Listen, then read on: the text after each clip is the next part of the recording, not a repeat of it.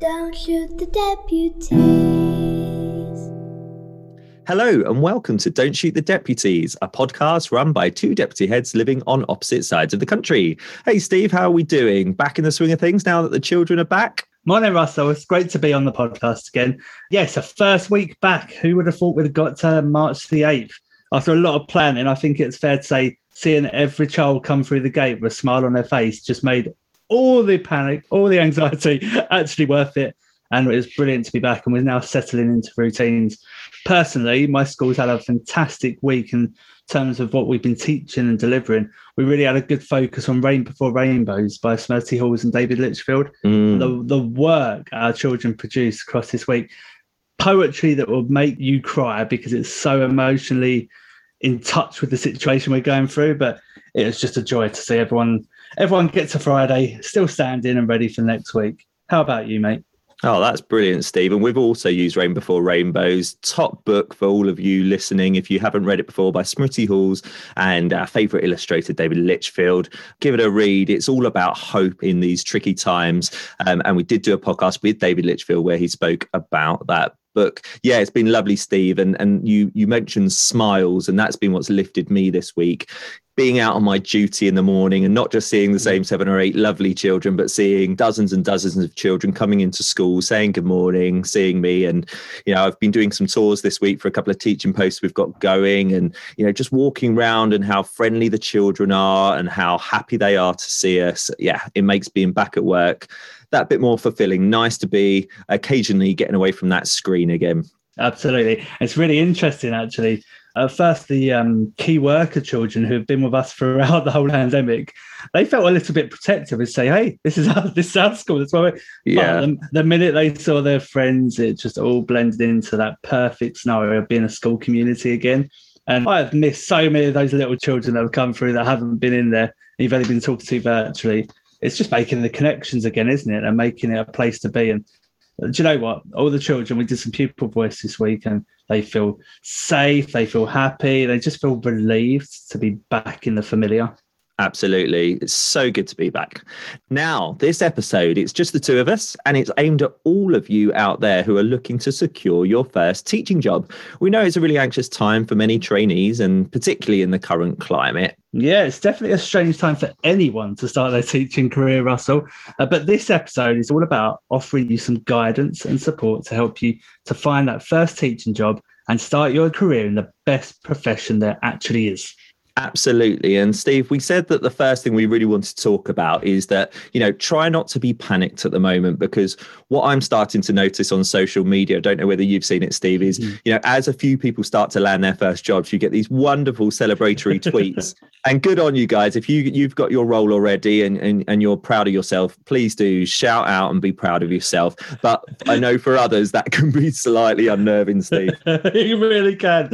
And look, I was there 10 years ago and you start to see people from uni that you're, you're coming in and go, oh, you, you've been offered a, a job already. You think, wow, what am I doing? Have I left it too late? What's wrong about my application? I haven't had anyone yet.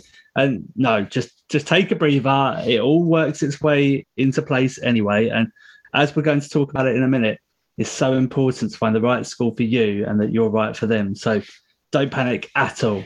Absolutely. Good advice, Steve. And it's that time of year where, you know, you'll start to see a few ads starting to go up. Some schools just know really early on. My school was in a position where we knew sort of late February that there were a couple of roles that would need advertising for, but very often that is not the case. Normally it's, you know, any time between sort of March and May. It's the end of May that teachers can hand in their notice. So it can be well into May before sort of all the job ads have, have sort of started to uh, die out. So you've got plenty of time to find that dream first job.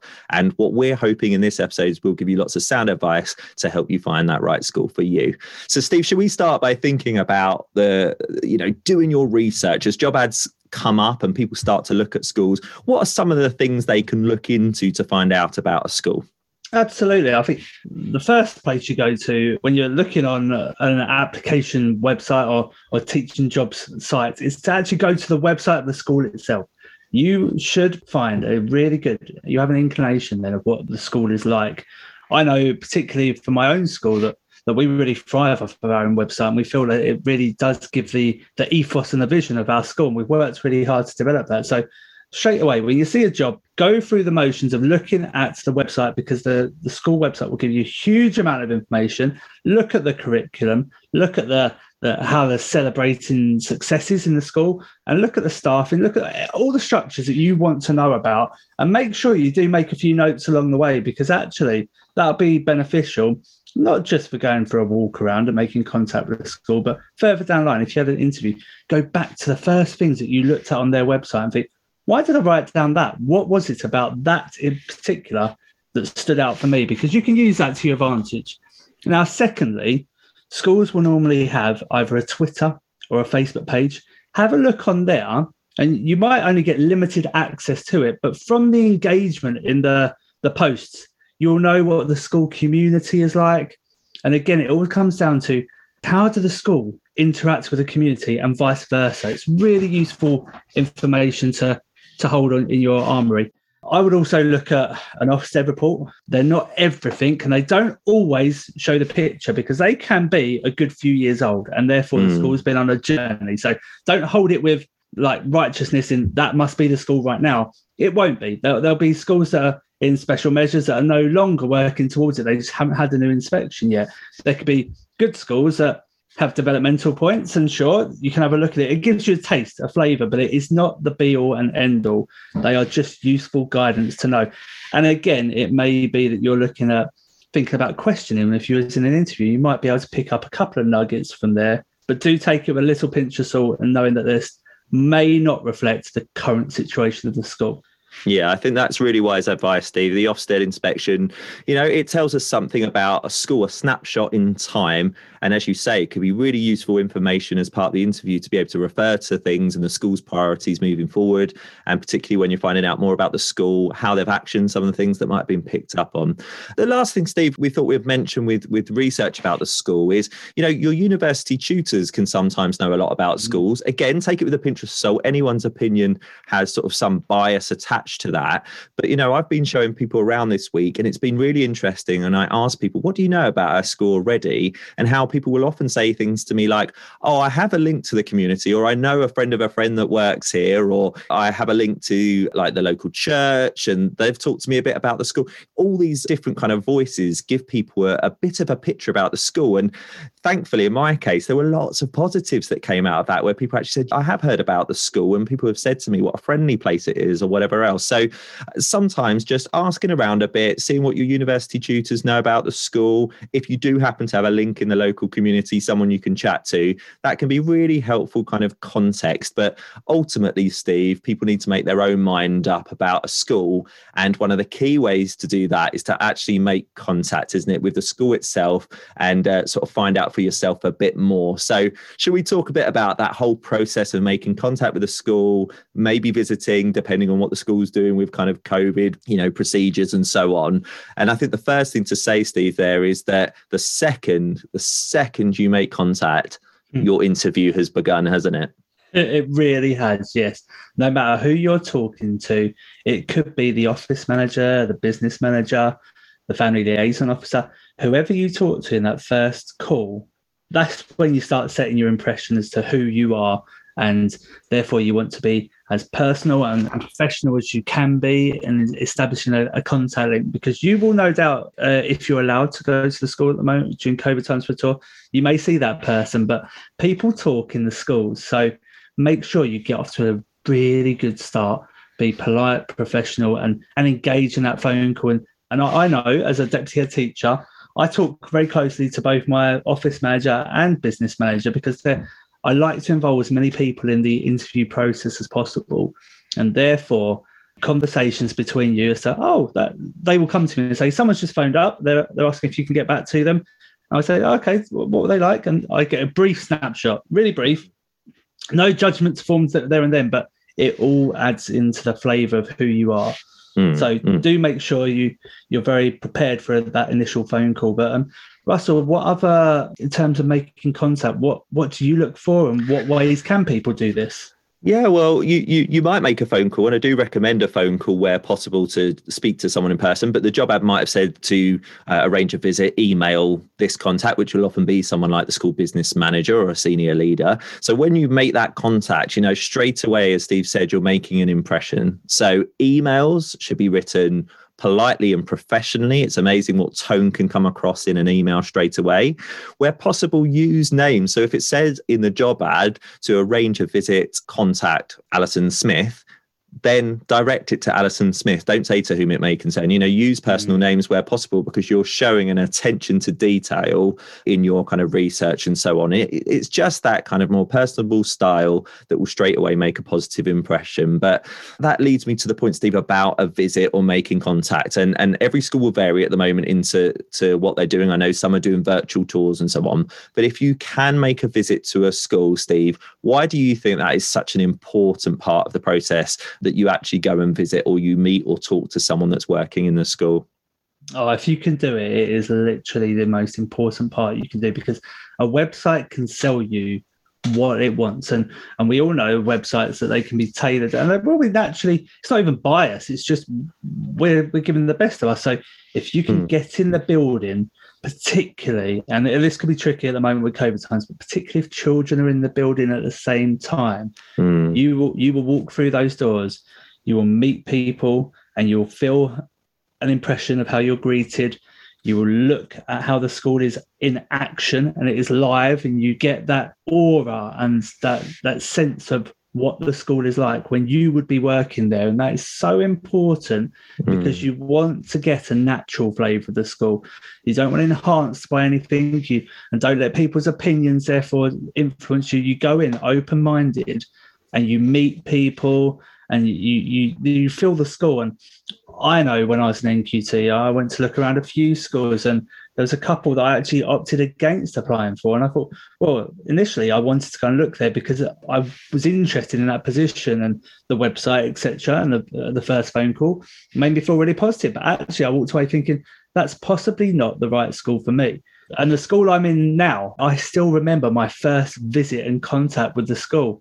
I was running late. I thought I could park somewhere I couldn't. So then I was panicking. But uh, there was a massive group of people. And sometimes you'll get, um, you go to, on a visit where it's one to one. Other times you'll be part of a large group. It, it can all fluctuate. And, and, again, particularly at the moment with COVID times, this is quite unstable as to how you know if you can do a visit. But I jumped in there. I was late. The head teacher pointed me out for being late straight away. And I was like, I'm so sorry. I, I couldn't find a place to park.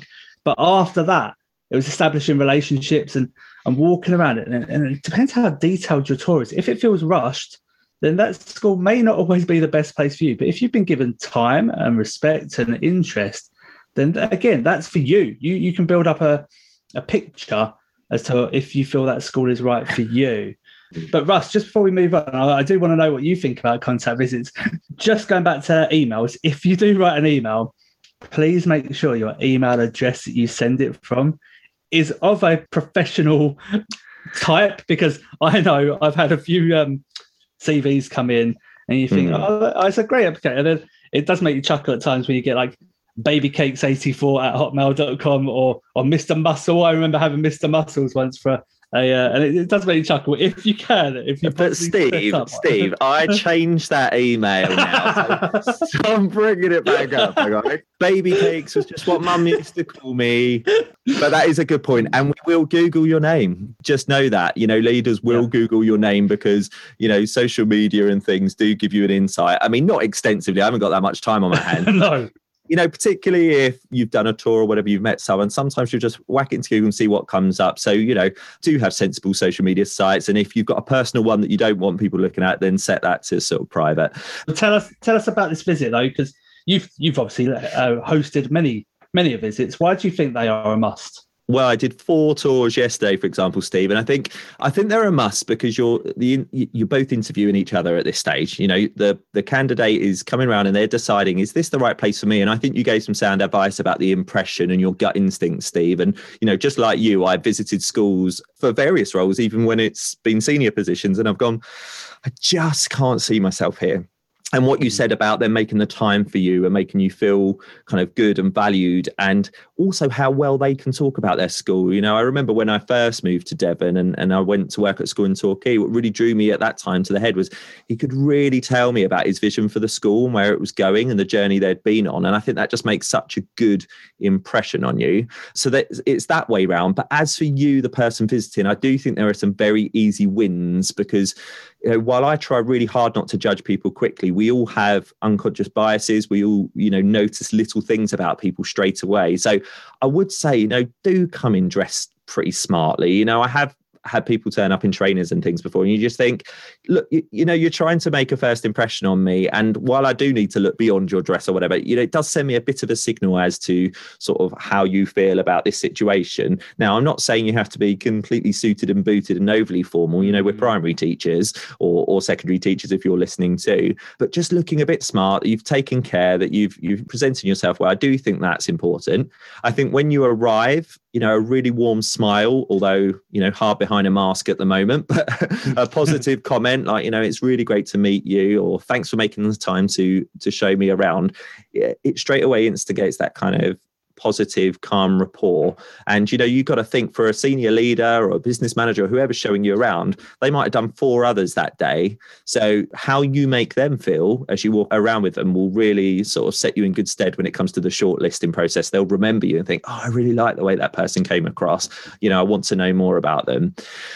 I think as Steve said earlier with the phone call, anyone you speak to is part of that interview. Most leaders do take the voices of lots of other staff, and, and people will make comments and say, "Oh, she was nice, wasn't she?" or "He was friendly." So mm. just just be aware. I would say it's been really interesting because uh, some of the tours that I've done have been at the same time. You know, maybe the cleaners have been going around after school cleaning. Really interesting. Which people say hello to the teachers, but not the cleaners, and which mm. people mm. are just as friendly to the cleaners who will buy. And you think, "Oh, that just gives me a little insight into kind of what kind of person you are. That you value everybody in the organisation." So just think about that. Are you being friendly to everyone that walks past and saying, hi, you know, nice to see you? It, it, it, does give off a really nice impression. And the amount of people that come over after we've given tours go, oh, they were lovely, weren't they? They mm. They've only met you for five seconds, if that. But just saying hello and giving a smile, albeit behind the mask, it does set up for a, an encouraging start, doesn't it? Absolutely, Steve. And, you know, I, I, would say as well, back to sort of thinking about you interviewing the school during this time, really be mm. observant if it's during the day about the children. I know it's not always possible to visit during the day, but do if you can. How do the leaders interact with the children when they walk around? Do they ignore them? Do the children, you know, rush up because they're so pleased to see the leaders? You know, that gives you an insight into kind of the cultural well-being and the friendliness and, and how child-centered the place is and you know you're getting a feel for what that might be like as a place to work. So is it is it a happy environment? Is it positive? Can you see yourself there? And i would say really trust your gut because as steve said earlier i've looked at jobs in the past where on paper it seemed perfect for me and i really wanted to love it. And then when i got there i was really disappointed because it wasn't what I hoped it to be. And I, I almost found myself talking myself into still applying when, mm. you know, mm. sometimes I've talked to my wife, she's gone, what you're saying about that is is is not giving me a good impression. I don't think you should do it. And I think listen to that gut. Um, one thing, Steve, that people often say as NQTs or, or students is, is I don't actually know what to ask when I go around, but I know I'm meant to ask things. And we've just got a list, Steve, haven't we, of a few things that you can ask easy questions about. Shall I start off with one or two, Steve? Yeah, go for it, Russell. So, one thing that's really worth asking about, particularly in the climate at the moment where loads of schools have worked on their curriculum, is ask them about their curriculum. You know, say, so tell me a bit about your your curriculum.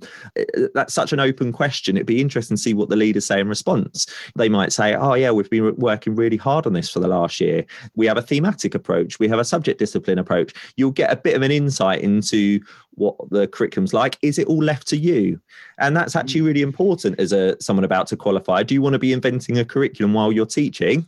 Or do they have something really good in place that's going to support you to kind of not have to worry about inventing a curriculum while teaching as well?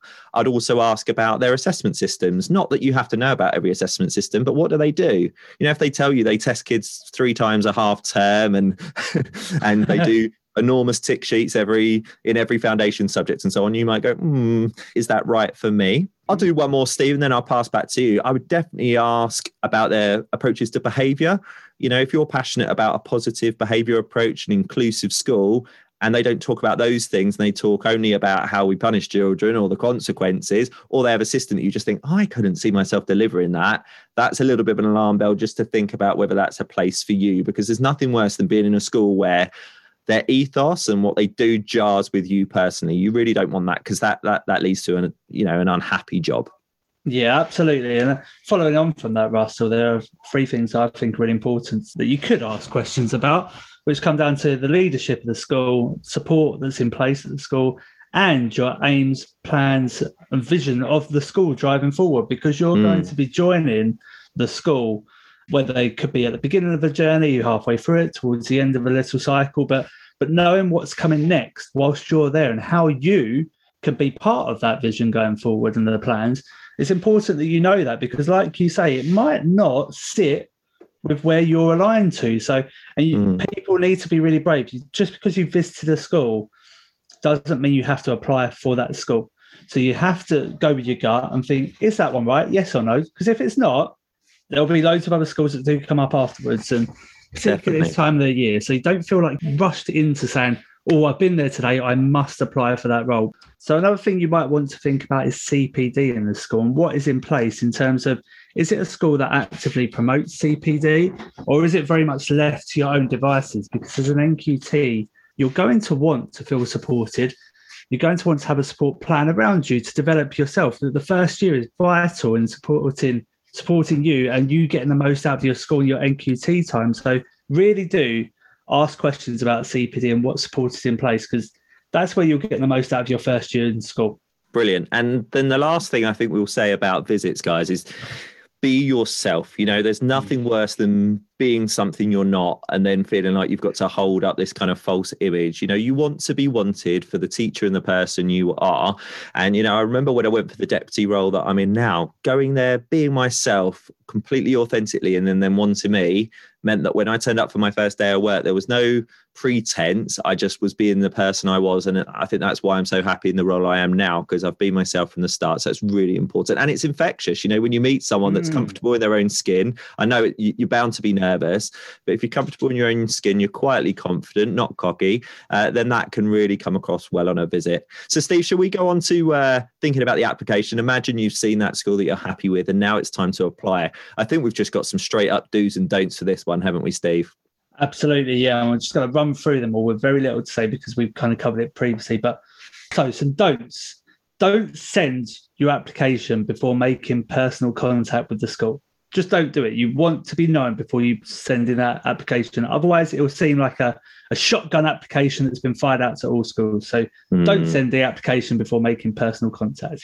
Don't get the school name wrong please, please, please make sure you proof, proofread your application and that the school name is correct. If it's a community primary school, make sure that's in there. Don't call it an academy when it's not. Don't spelling mistakes on the school name would just alarm bells will ring for the person that's reading your application. And it can be as easy as no, we don't want that. I think one. I think it's important, Steve, that people visualize what the process is like for senior leaders. So we're we're in the midst of a process at the moment, and on Monday and Tuesday, you know, closing date's going to close on Monday. We'll start shortlisting on Tuesday. Now, we might have 50 odd applications. Mm. So that is quite hard work. And while we will respect and value every single application that comes in, sometimes you need to whittle it down quite quickly because leaders' time is precious.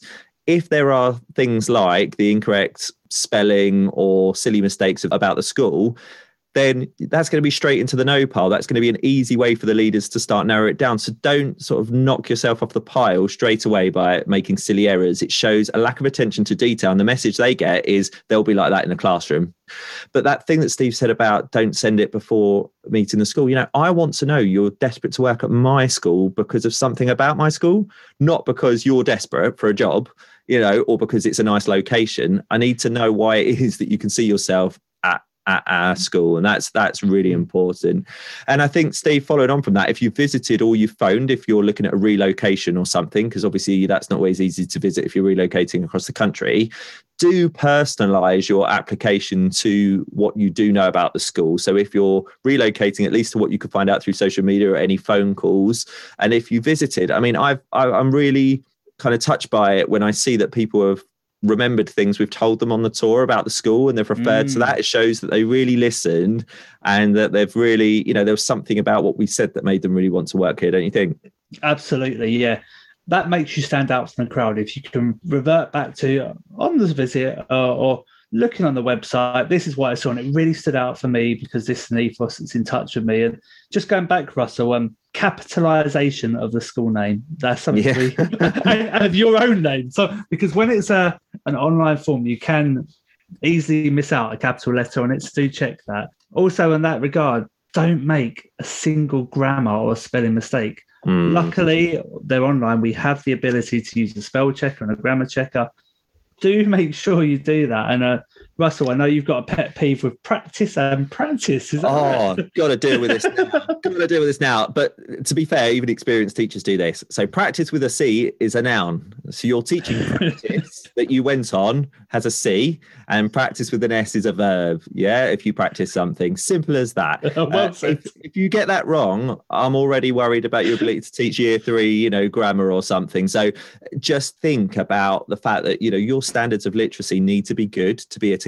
Um, I, I know that sounds really patronizing. I'm sorry if it does, but this comes from the experience of reading many applications where I think, you know, my school priority is writing. So if I've got an adult that is writing an application I don't think is punctuated correctly, I'm thinking, well, how are they going to help raise standards in literacy in my school if they can't do that? So, you know, we all have strengths and weaknesses, and some people will be stronger in maybe the math side to the English, but, you know, you've got to pay attention to it. You're a teacher, you've got to take pride in your own writing and literacy skills. So, you know, and get someone else to look over it as well if you need to. I think that's, you know, there's nothing wrong with that at all. Um, Steve, the other thing we, we're talking about tailoring it to the school, tailor it to the job advert as well. So, mm. you know, mm you know the school drops hints about themselves in that job ad. So we have this lovely line where we say we want people with a strong a strong moral compass. And we put that in there because we are a school in a tricky area at times. And and and you know we need teachers that are compelled to really make a difference. So if people then refer to that about themselves and why they're motivated and uh, to, to do the right mm. thing and that they've got good kind of ethics and they've got good morals about or why they do the work that they do it just yeah it just shows they're saying look at me i fit with you. Uh, it's just su- such a simple thing to do, but it makes such a difference. You know, we want to know how your values fit with the school's values. That's really important because we're not only thinking about can you stand in front of a class and teach, we're thinking, are you going to get on well with the other staff members? Are you someone that's a good communicator and warm and polite? Are you going to be someone that is easy to lead, or are you going to be a nightmare who I'm constantly having to rein in because you want to do your own thing? really important that you, you, you show how you can fit into that picture of that school. And Steve, slightly different point is, you know, even as a NQT or student teacher, you're going to have areas of specialism, and yeah, tell us about those, don't you think? It's nice to know if someone's got a particular passion in a, in a certain subject or they've specialised in something during their training. Absolutely, and it can just be one thing that the school has always wanted to work on. Mm. I can think in our school, we we always wanted someone who had a real enthusiasm for drama everyone's got something. You everyone has been raised and has experienced clubs and and leading at events, etc. Sell yourself in that regard, and you never know what the school's looking for. So make sure you sell it about yourself because connections can be made there. And honestly, when people come to technology in schools at the moment, that's always a string to your bow. So make sure you do sell yourself and mention them. Don't leave out anything that adds value to you as a person joining that school. Yeah. And then the last couple of points about the application, folks, that we'll say is, you know, I want to know that you're well read and you're evidence informed as a teacher. You know, you're straight out of college. You should be sharp and on the ball about the latest research. So, things like cognitive science, you need to have an understanding of memory, working memory. Show that you are aware of the most up to date research about how children learn. You know, I, I, worry sometimes when I still see some real kind of um, myths of education in applications. People talk about learning styles, you know, which has been completely debunked by by evidence. So really do make sure you're well read and, and your application reflects your most up to date knowledge. And the last thing I just want to say about applications is just watch the length. If I'm reading 50 in a day, I don't want to read four pages. I don't need to know everything about your life story. While you will tell a bit of a story about your training and your experience, there's something about cutting out the waffle. So write everything you want to, sort of plan your key points, write everything you want to, and then cut you know, cut it out, cut anything in there out that doesn't add an impact to why you need to work in our school. So, Steve, let's imagine they've nailed the application. They were great on the tour, and thankfully, they've been asked for interview.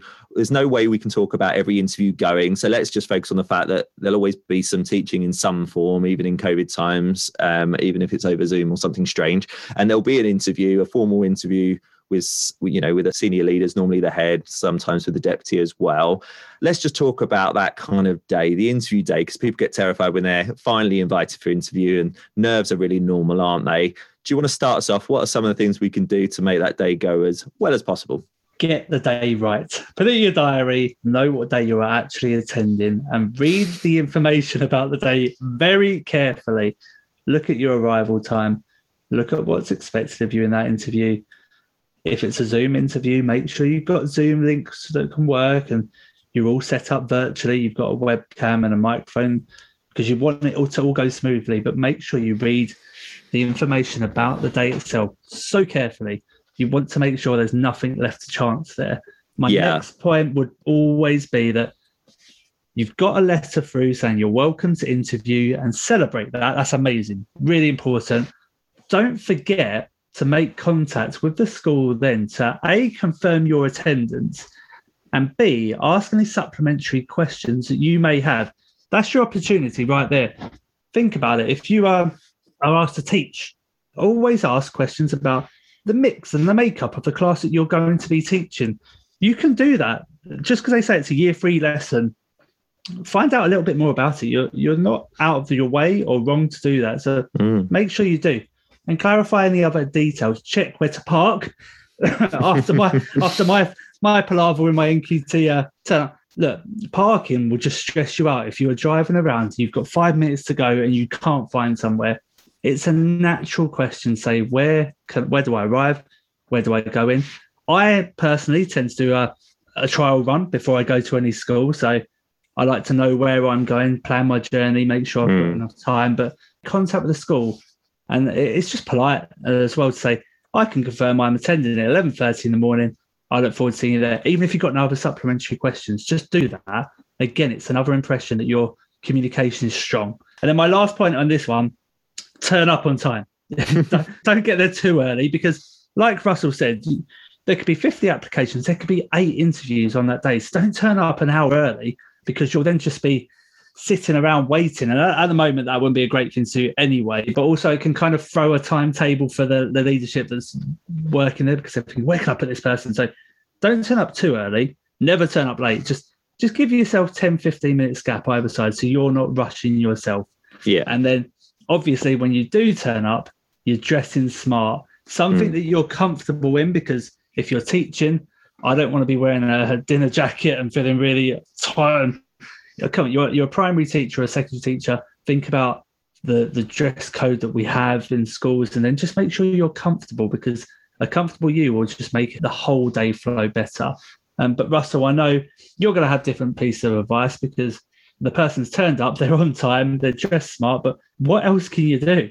Yeah, good tip so far, Steve. I think make sure your resources are impeccably prepared if you are bringing any, and even if that's digital resources. I can remember back in the olden days, my mm-hmm. USB stick, I'd emailed my resources to myself at two different email addresses. I had them saved in about four different formats. And I can remember my first ever interview, Steve, feeling really proud of myself for doing that because one of the other candidates hadn't and had saved you know her presentation oh. or a lesson presentation in the wrong format and couldn't open it.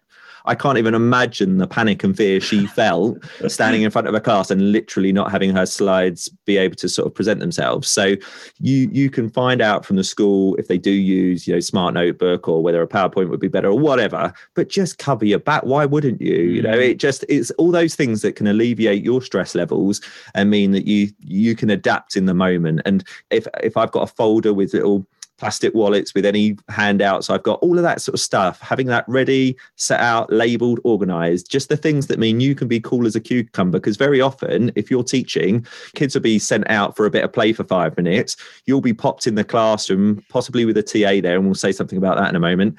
And you'll have like five, ten minutes max to get yourself settled and ready. So just being organized means that you can do that with a cool, calm head and you can feel ready to go. Now, the TA, if you're lucky enough to have one in that interview lesson with you, please communicate with them. They are a vital voice, and the leaders will ask the TA what happened before the lesson. Did the teacher give them any instruction? Did they give them any guidance? Did they give them a plan?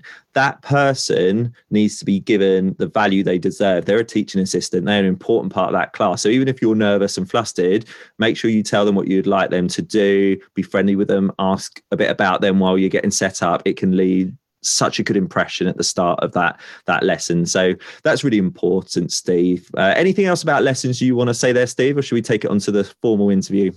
No, I think just knowing that if you are lucky enough to have an adult in there, use them wisely, mm. engage with them, form a little rapport. You can do that so quickly, just forming a rapport, letting them know that actually you do know what you're talking about and you, you know the outcomes of your lesson and what you want to get out of a 20, 30 minute session yeah. And just keep the communication clear.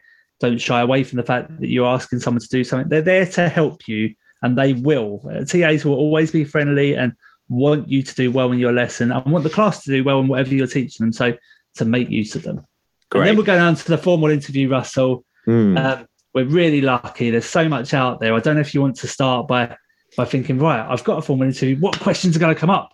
Yeah, I mean, look, there's so many example questions online. Every interview I've done, whether it be for an assistant head role, deputy head role, a middle leadership role, a teaching role, there are example questions, and it is really good to just go on there and you know have a little practice at responding to some of those questions. You know, it sounds stupid, but sit and talk to yourself aloud or in the car or whatever. It can help you to clarify in your own head what you think about different things. And you know, when you're asked a question in an interview, just take a moment to really reflect on the question. If you need clarity, say, would you mind just reframing that for me or explaining that in a different way? That's okay.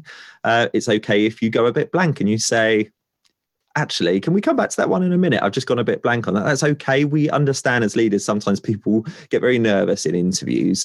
But the key things that I'd boil down to in terms of preparation for a formal interview is obviously in terms of your physical demeanor, sit, good posture, and self confidence. I've had people before who, if you wrote a transcript of their answers, you'd say their answers were reasonably good, but they delivered it with such a lack of confidence that I felt nervous about putting them in front of some of our children because I thought, mm. actually, I'm not sure whether they would manage our children if they're this nervous just talking to me. So make sure you deliver with calm confidence. And I know that's tricky when you're really, really nervous. But yeah, think about why are you a teacher? Have a real clarity of, of vision about why are you a teacher? I want someone to be passionate about this profession. I don't want them to be doing it as a as a fallback. I want them to really care about being a teacher uh, think about examples where you've had an impact. Even in your training, we know you're not going to have as, as many examples to talk about as an experienced teacher, but think where in your training have you had an impact? Was there a particular child you supported in a certain way? Was there a year group you particularly liked and where you made a difference? Was there some feedback you got from a particular placement that that really lifted you and, and clarified that you were on the right lines? Feel free to talk about those. You're selling yourself. And, and, and lastly, you know, again, I really want to come back to that point earlier, I really want to know that you're well read and you're up to date. So refer to anything you've learned about from any of your training sessions at college or any reading you've done, any videos you've watched, any webinars you've you've engaged in. All those things are important. And ultimately, Steve, it comes back to the fact that you need to have been a reflective practitioner. I need to know that you're someone that mm. wants to reflect on your practice and always improve. Uh, people get terribly nervous about the safeguarding scenario, but you will be asked a safeguarding question. Sort of typical ones are, you know, a child discloses something, what do you do, sort of thing. The key things to remember is that we reassure children that they've been, you know, really brave in disclosing to us. Remember, it's such a privilege that a child might choose you to say something to that is deeply worrying them. So always reassure the child first and show that your your first interest is their emotional well-being. Clearly, we never promise to keep any secrets with children The key bits that we want to hear as senior leaders is that you will record any information accurately and you'll use the children's words, that you'll use the school system for logging that, which is often CPOMS these days, but there are other systems out there too.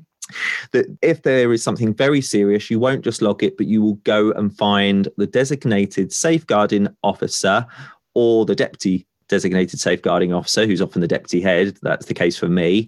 And that you will follow up in person because as a head teacher or a deputy, I sometimes check my CPOMs throughout the day, but I can suddenly not have seen something quite urgent until later in the day. So someone might have needed to come down and tell me that in person or a teaching assistant so that I've seen it and I can act on it because that could have huge repercussions. You know, I might need to call another agency and so on. And the other thing, remember, that is really clear about safeguarding these days is that you can go back and check. In fact, you're encouraged to go back and check if you're unsure about what's been done. Now, it's not that leaders have to tell you everything that's been done about the confidential information, but if you're worried that you've reported something and nothing's changed or, or you're not sure the child's interest has been considered, you can go back and check with the leaders as to what's happened.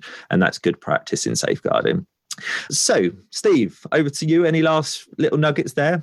That question will come up. It's Yeah. a standard question.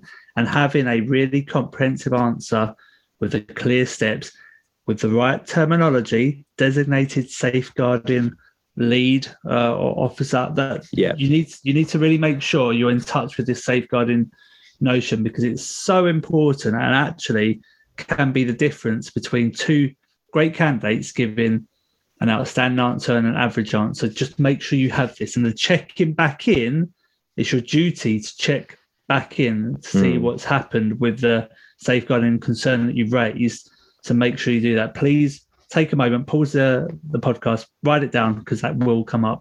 My my only last couple is during the day, if you're fortunate enough that COVID rules allow you're in the building, every conversation counts. So every conversation you have with people, whether you're sitting in the staff room and a, a member of staff just chats to you very casually, uh, they might ask you about your interests outside of work. Or uh, I know from when I sat on the couch, one of the TAs in my school um, said to me, "Oh, would you like football?" Then we got chatting about football. It sounds so uh, nonchalant and minimal, but actually, it built up rapport and relationships. And and so, be warm, be friendly, and, and do take an interest in the people that you talk to during the day. Mhm. Listen to people, and be yourself, and be natural around people, and talk to them and listen to them. Hmm. And lastly, within the interview itself, it's okay to then decide the school is not for you. So you've gone through all the hard work, the application, the interview. It may have gone well, but you may just not be feeling it. It's okay to do that. You're Mm. not committed to the job. That a standard question at the end will say, if we offered you the job, would you accept it? It's okay to think, "Hmm, maybe not, maybe so. Take your time, consider it, because there'll be a lot of deliberation going on afterwards. And then you can still come to that conclusion that that wasn't the school that you want to work at. Yeah, I know my head teacher, Steve, told me that she actually had an interview once where she did say, you know, I've had a really good think and it's just not right for me. And that's a really brave thing to do, but it's nothing worse than then finding yourself accepting a job offer in a school. Actually, during the day, during the interview, things have happened or have been said that have concerned you and have made you think, I don't want to be here.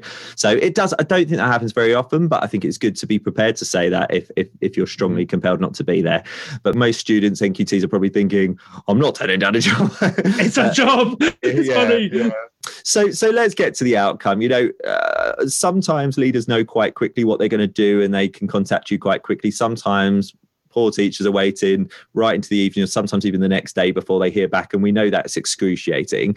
But the outcome's the outcome. If it doesn't go right, you know, we really encourage you to seek feedback. I've given a lot of feedback to people in the past, and sometimes they've been brilliant candidates. They've just not been the right person at that time, or someone else just fit a bit better. And I was able to give them some feedback about a certain answer or something they did in the day that perhaps worked against them. Try not to take that personally. We're not, we're not, we're not trying to put you down. We're trying to give you helpful feedback that might help you to go on and be more successful in, in future.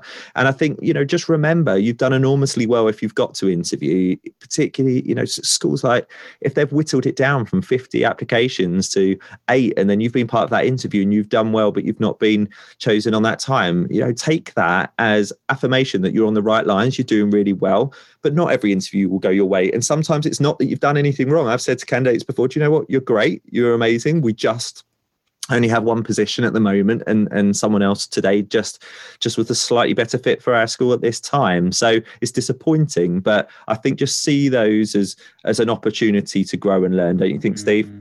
yeah i do and and actually when you're seeking feedback if a school doesn't really give you feedback then they probably weren't the right school for you anyway mm. but all, always see every interview whether successful or not they are those opportunities to learn and they will make you a stronger character and person for the next time. So uh, it is disheartening to get get a no, but actually you've got to look at the bigger picture. And our mantra is always if I wasn't right for the school, then maybe it wasn't right for me.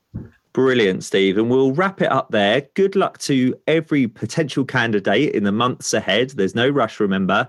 Uh, we will do some sort of summary of some of our key points that we put out as a freebie on our different platforms. Remember that we have a Facebook group called Make an Impact Education, where we share a lot of documents and resources and things. Please make sure you've joined that group if you haven't already.